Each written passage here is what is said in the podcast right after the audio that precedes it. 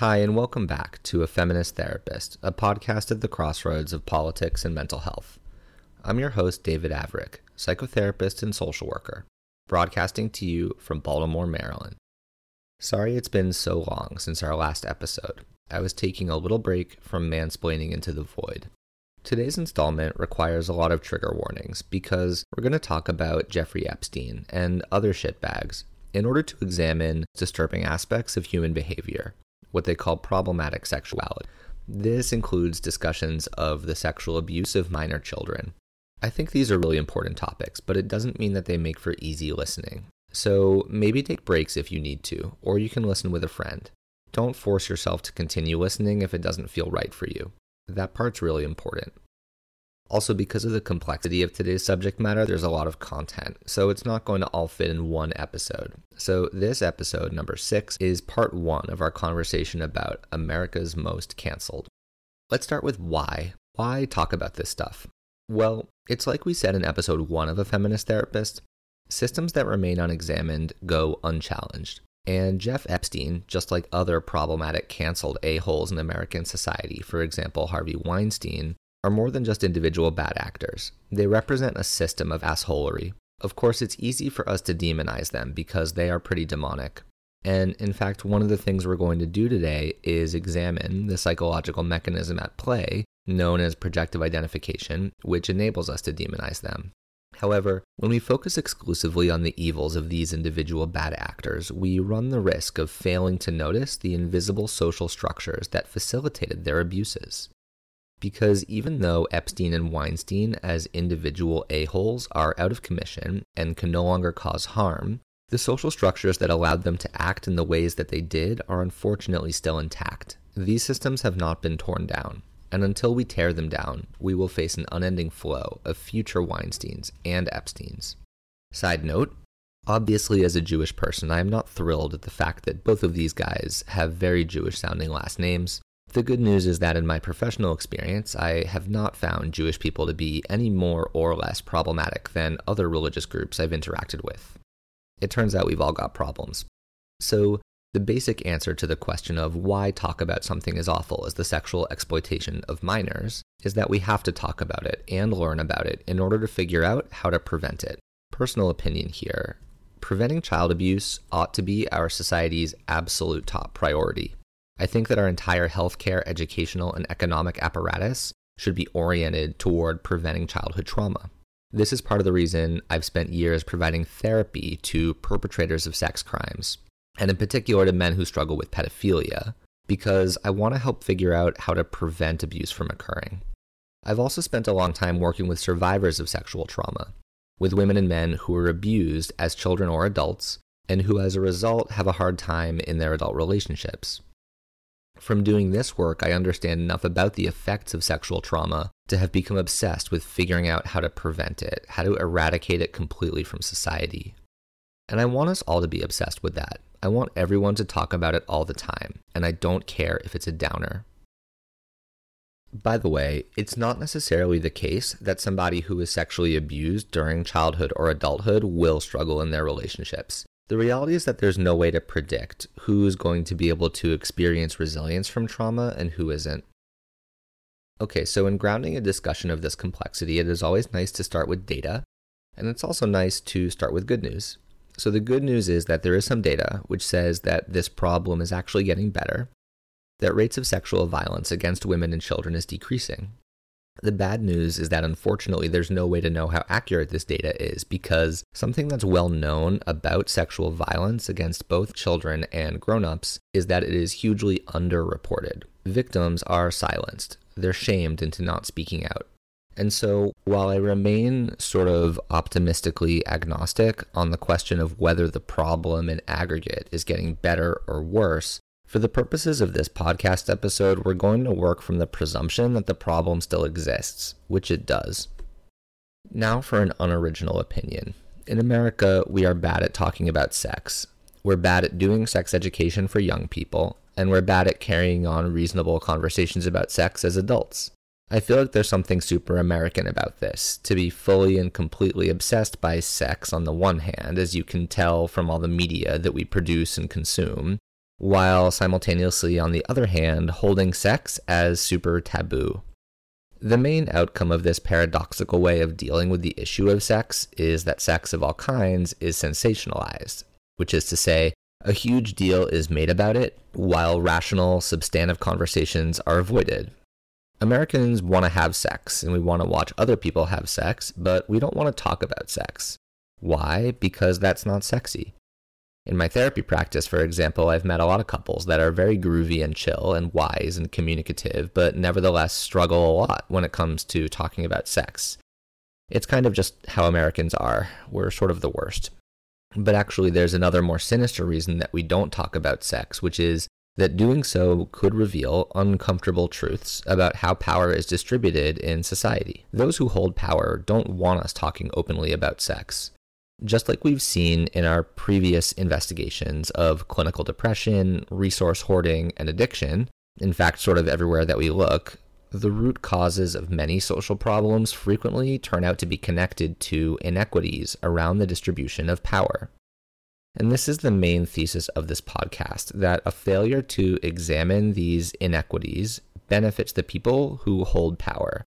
And this is not an original position, that is a classic feminist insight. In this case, the people who hold power include serial abusers like Jeffrey Epstein, who also, not coincidentally, happens to be a wealthy cisgender white hetero male. But actually, second side note here Epstein is technically not a pedophile. He is what you would call a hebephile, which means that he's sexually attracted to pubescent minors. By definition, pedophilia means having a sexual attraction to prepubescent minor children, which totally sucks. More on that later. Okay, right now we're going to move on by debunking a popular myth concerning the sexual abuse of minors. In the fight against childhood sexual abuse, there have been a lot of efforts in the past few decades to educate young children about the risks posed to them by strangers. Popularly known as stranger danger, it has become gospel among parents and educators that it's very crucial to teach young children from a small age never to trust strangers who may want to touch their bodies. So, that is a good idea in general, and when I have kids, I'm going to teach them that too. But the problem is that according to all the research on childhood sexual abuse, stranger danger isn't the real problem because strangers aren't the ones abusing children. In fact, in 93% of cases of childhood sexual abuse, the abuser is a family member or another adult known to the child. So, what does it mean that stranger danger is far, far less of a threat to children than men who are within the family circle? And we're mainly talking about men here because the data shows that women commit only about 5% of all sex offenses. So, what it means is that sexual violence against children appears to not be an anomaly, not something extreme or unusual, even though that's how we think about it, but merely one way that power is expressed within a patriarchal system, in this case, the family structure.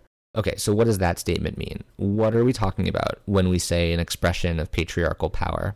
So, a patriarchy is defined as a male dominated power structure. And because cisgender men are the ones committing 95% of all sex offenses, and because 93% of sex offenses against kids take place within the family or close to it, childhood sexual abuse can be understood in terms of men expressing their power, abusing their power, acting how they want. To speak even more concretely, Sexually abusive men are behaving in ways that demonstrate an underlying belief, either consciously or unconsciously, that their right to sexual gratification outweighs the rights of other people, in this case, the rights of children not to be abused. This is how childhood sexual abuse is similar to domestic violence, the majority of which is also perpetrated by cisgender men against women and children. The social problems of childhood sexual abuse and domestic violence both represent the fundamental underlying problem of the patriarchy more broadly, which is that many men are socialized, which is to say, trained from a young age, to believe that their right to get what they want when they want it outweighs the rights of others, for example, women and children and queer people and gender nonconforming people. This is the logic of the patriarchy.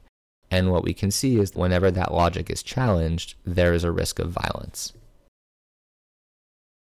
Another thing we know about the expression of patriarchal power is that frequently it employs a one two punch. The first punch is the act of violence, the actual harm, and the second punch is the denial of wrongdoing, or what they call the gaslighting.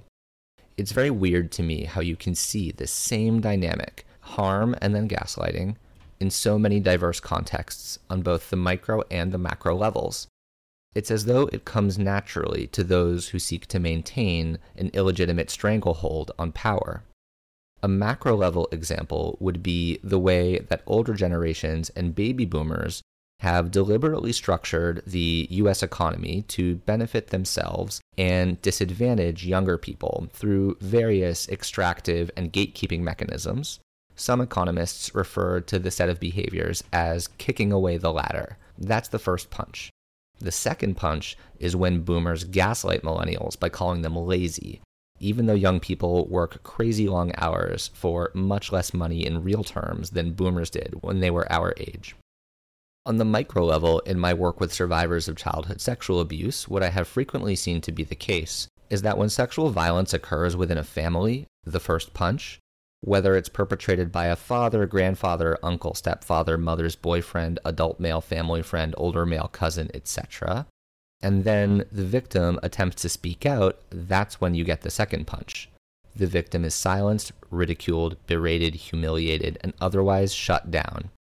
And that's because within patriarchal power systems, the opinions of adult males always outweigh the opinions of children, especially female children, especially when that voice threatens the power structure. In my work as a therapist, I have found that this experience of being silenced, that second punch, can be almost as damaging as the actual abuse itself because it teaches the victim that there can be no expectation of justice, that she will get no accountability, no repair of harm done. Sometimes victims are told that they made up the abuse, that no abuse occurred. This, in particular, is a terrible thing for a child to have to deal with because their brains are still developing. They're still figuring out how reality works. Being gaslit in this way can warp your mind and pit the mind against the body. It can change how you understand the world, how you see people, whether you're able to trust. You know, important things like that. Of course, though it's almost always men perpetrating the abuse itself, it is not always men who are shutting down victims. Mothers, grandmothers, and older sisters do that stuff too. Sometimes that can be connected to a woman having internalized, taking inside and accepted as true the idea of the patriarchal power structure that men are in charge and cannot or should not be challenged by women or children. Unfortunately, it is the case that there are women who carry water for the patriarchy and who help prop up the system because in some way the system benefits or rewards them for it. Why act like that? Well, put yourself in the position of this hypothetical mother of an abused daughter. Safety is a fundamental human need. And if you're a woman stuck in an abusive relationship, perhaps your economic options are limited. In a subordinate position within a patriarchal power structure, you know that challenging the abuser will lead to further retaliation, more abuse. So maybe you're choosing the option that you feel is in fact the safest.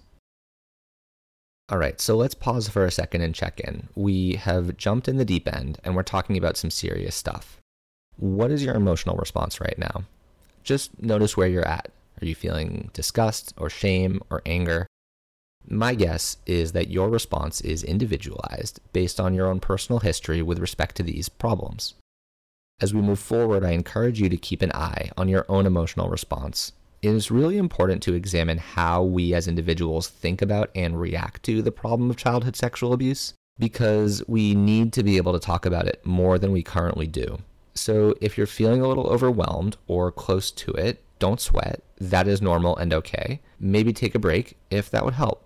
The reason that it's really hard to talk about childhood sexual abuse is because it's something that we never talk about. We're working on changing that. For right now, though, we're going to zoom out a little bit and talk about things on the macro level. Sometimes it feels a little bit safer there.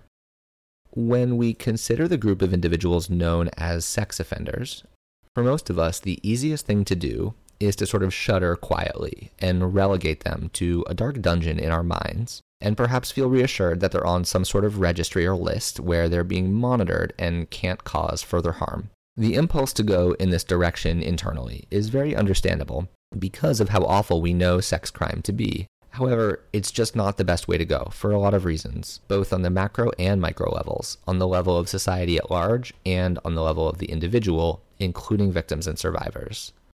Some of the macro stuff is connected to what they call cancel culture. So, what does being canceled mean? For those who don't know, in contemporary American culture, if you behave in ways that are problematic, that is, if you're racist, sexist, homophobic, transphobic, classist, or generally oppressive, then you run the risk of being canceled, that is, kicked out of society, losing your status, being publicly shamed.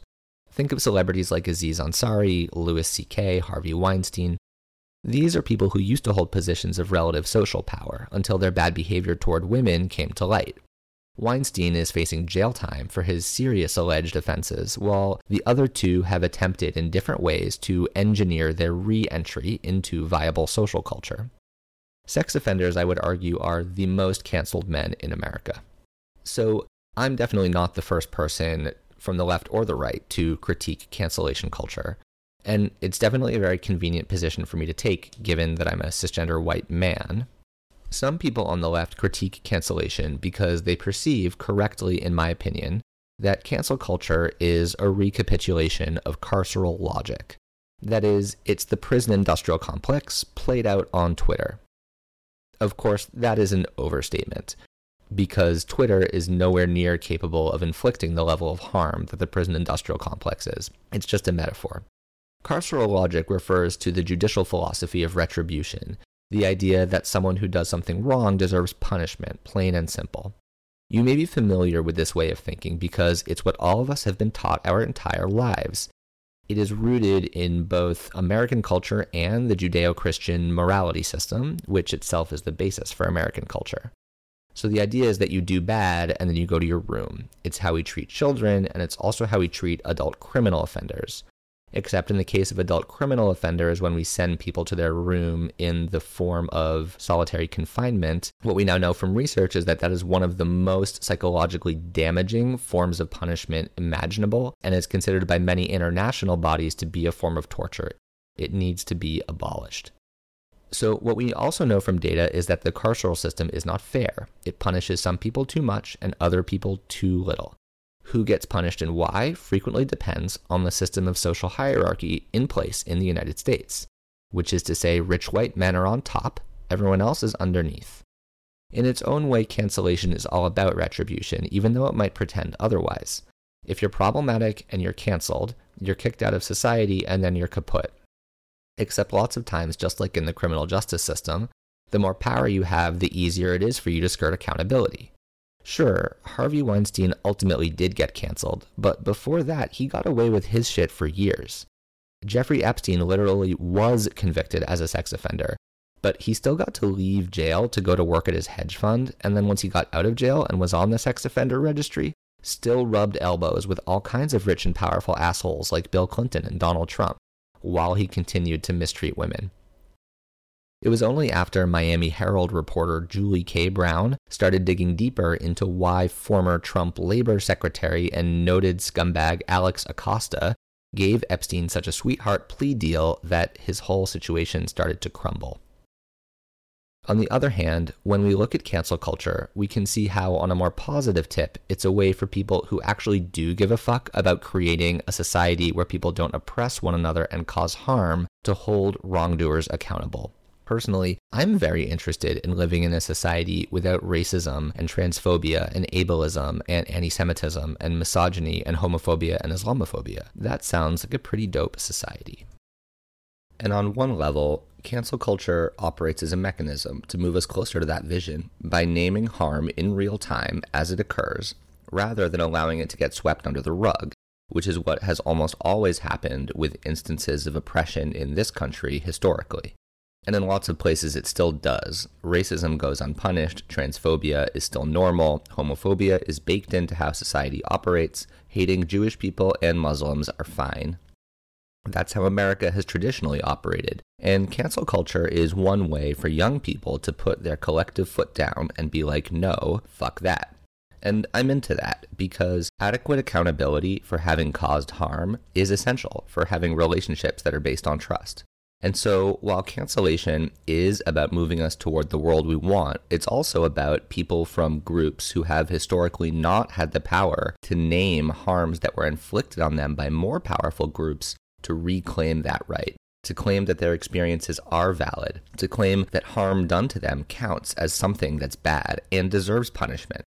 This represents a very important and crucial shift in the balance of how power is distributed within American society. And if you have not noticed, I'm all about redistributing power. Social psychologists have known for a long time that the act of excluding, punishing, or ostracizing somebody, for example by canceling them, has the effect of strengthening in group solidarity. That is, everyone agreeing that X person is racist helps the rest of us feel more connected as a community of people who are anti racist. This dynamic is connected to a therapy concept called multiple function, which means that human behavior rarely serves only one purpose or solves just one problem. An easy way to understand multiple function is to look at an instance of homophobia that I was exposed to when I was in middle school. This was back in the mid 90s, and on some TV show or another, I had seen a female actor who was wearing the bottom of her shirt tied in a knot on the side. I was the shortest kid in my grade for mm, all the grades, and even the smallest size of the t shirts that they gave out for gym class, this was a private school where we had uniforms, so they gave us gym clothes. Even the smallest size was too big on me, and so naturally I had the idea to tie my shirt in a knot on one side, which solved the problem of the shirt going nearly down to my knees. I thought it was a great look. Later that day, back when we were in our little jackets and ties, I was told by a teacher to deliver a message to another teacher's class. So I go to that classroom. This is the grade ahead of me. And one of the kids in the class goes, Hey, it's the boy who ties his shirt in a knot. And everyone laughed at me, and it totally sucked. So you don't have to feel sad for me because I'm over it. But examining that instance of oppression through the lens of multiple function, we can see that there were some very interesting dynamics at play. One of them was homophobia, of course, in that I was made an object of ridicule for my gender performance. That is, failing to be sufficiently masculine by dressing in a way that was considered feminine. So the boy who said the thing was reinforcing his position socially as superior to me due to masculinity, indicating my inferiority for acting in a way that was feminine. Effectively, he was canceling me. This hierarchy of masculine over feminine itself is, of course, based on sexism and misogyny because in order to get in trouble for acting like a girl, you have to believe that being a boy is better than being a girl. But there were other layers there too, because it happened in front of a large group of other boys. This was an all boys school, and everyone else laughed. They were all able to join with the bully and identify with him, separating themselves from me as effeminate and reinforcing their own positions as masculine. So the solidarity of their group was reinforced through the act of exclusion and homophobia. The bully canceled me, and everyone approved of that cancellation, which brought them closer by allowing them to define themselves as masculine in opposition to the object of ridicule, me. But there was another dynamic going on as well. So, this was a mostly white, super waspy Christian school, which tended to have one black kid and one Jewish kid per grade. I was the Jewish kid in my grade, and the boy who ridiculed me happened to be the black kid in his grade.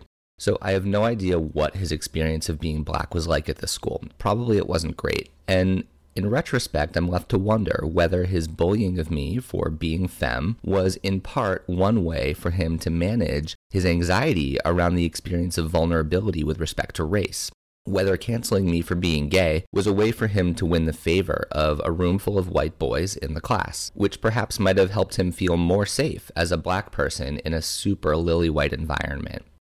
Because within a hierarchical system of identity based oppression, like we have here in America, minorities are frequently forced to interact with one another in ways that are super fucked up in order to access safety or security for themselves. This is just a feature of living in an oppressive, unequal culture.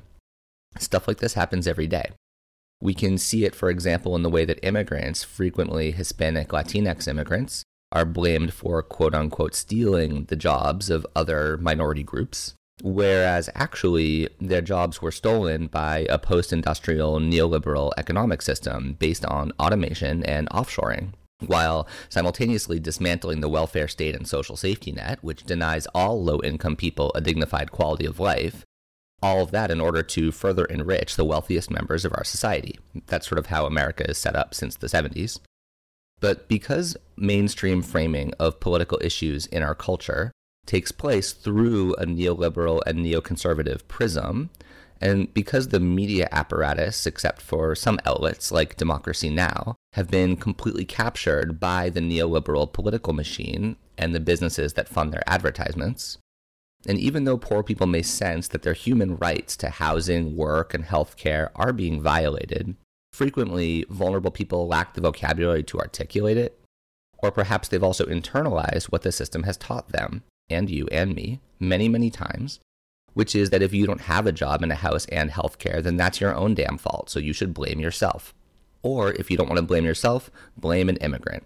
But don't blame the system because America is the greatest country in the world. But whatever you do, do not blame the cisgender hetero white men who control the system and who benefit from it immeasurably while they remain completely invisible to us in corporate boardrooms or inaccessible on Capitol Hill, where they quietly take meetings with lobbyists who are getting paid massive amounts of dough by the men in the boardrooms. That's just some basic American shit. But back to carceral logic we can contrast carceral logic with another model, a better model, known as restorative justice. One of the features of retribution is an obsessive focus on the crime itself, whereas restorative justice proposes that we look at the harm caused by the crime through the lens of human relationships, and that that should be the focus. Restorative justice proposes that a person who commits a crime has done something to damage his relationship with somebody in the community, and hence to the community's ability to trust them it follows that repair to the relationship must be made. And as in all relationships where harm has occurred, accountability for wrongdoing is the foundation for repair. Only once the harm has been not just acknowledged, but understood for what it is, only once the offender is able to recognize exactly how and why his behavior was harmful to the victim can he truly be accountable for it. Once he's fully accountable, that's when a conversation about repair can take place. This is, I think, where cancel culture in particular and sex crime policy more broadly gets it wrong. Because when a person is banished from society for committing a crime, it tends to excuse the offender and the society from having to do the work of accountability. That is, figuring out exactly how and why the crime came to be committed. I am being sort of unfair because within cancel culture, there often is analysis of the impact of the crime on the victim, and we frequently do get to hear from victims, which is very important. But this is not the same thing as fully interrogating how a person came to be problematic. Because the thing about Aziz Ansari and Louis C.K. and Harvey Weinstein is that these people have a lot of positive characteristics as well. The work of their life has brought a lot of people a lot of joy. And those things that they created were authentic expressions of their individuality, just as the behaviors that led to their cancellation, and in the case of Weinstein and Epstein incarceration, were also authentic expressions of their true selves. It must necessarily be the case, therefore, that these men are complex, that they embody both positive and problematic aspects, which is to say that they are just like the rest of us. They're capable of causing joy and they're capable of causing harm. What we ought to be curious about is the environment and the context that allowed them to act out in the ways that they did.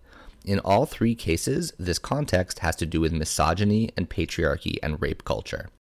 If that phrase is confusing to you, go back and check out episode one of A Feminist Therapist. We go pretty deep into understanding rape culture in that episode, and the analysis deployed in this episode is going to assume that you have a basic working understanding of the idea of rape culture. But just in one sentence, rape culture refers to a social system where the mistreatment of women by men is not taken seriously, which has the effect of increasing the likelihood that sex crimes against women will occur. If we look at the phenomena at hand, the cancellation of Aziz Ansari and the bullying that I got in middle school for not being masculine enough, we can note that there is another psychological phenomenon at play that is worth exploring. The name for this phenomenon is projective identification probably you've heard of projection, which is like if I go out wearing my new shirt and everyone I'm run into, I'm all in my head like, OMG, they're loving this new shirt and they're so jealous of me right now. So that is to say, I'm super into my new shirt and that's the lens that I look at the world through, but I do it unconsciously. I don't know that I'm doing it. My obsession with my shirt is obscuring my view of reality. That's projection. Everyone does this sometimes projective identification is more sinister. It has to do with taking a part of yourself that you can't tolerate, maybe because I'm ashamed of it, or I'm afraid of it, or I'm anxious about it, or I hate it. And then I find that quality in somebody else. I do this because I need to disavow this part of myself. I need it not to be true. So, one way to deal with this problem is to just deny it outright, pretend that the truth about me isn't true. But other times, denial alone is insufficient because the problem is too massive or too scary. So I look for another way to deal with it. And what I do is I take this thing about myself that I hate and I locate it in another person and then I punish them for it. And that makes me feel better. That's projective identification.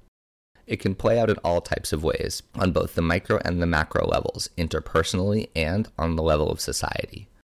Individual human relationships always reflect how society functions and vice versa. Macro and micro always are reflections of one another.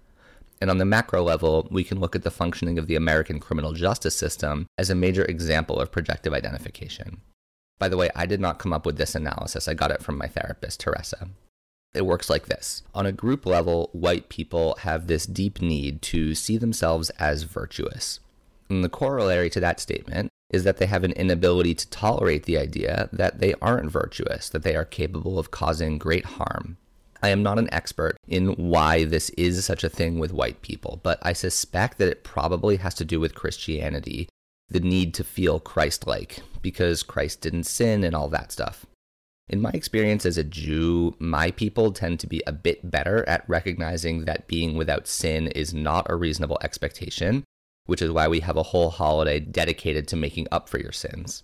Not that Jews are perfect, there's a lot of very painful hypocrisy in my community as well, particularly among more observant Jews, and not just with respect to the Israeli occupation of Palestine. But anyway, because of how their religion is set up, white Christians need to think of themselves as containing only virtue, notwithstanding buckets and buckets of evidence to the contrary. For example, the Inquisition, the Holocaust, imperialism, colonization, genocide, slavery, Jim Crow, you name it.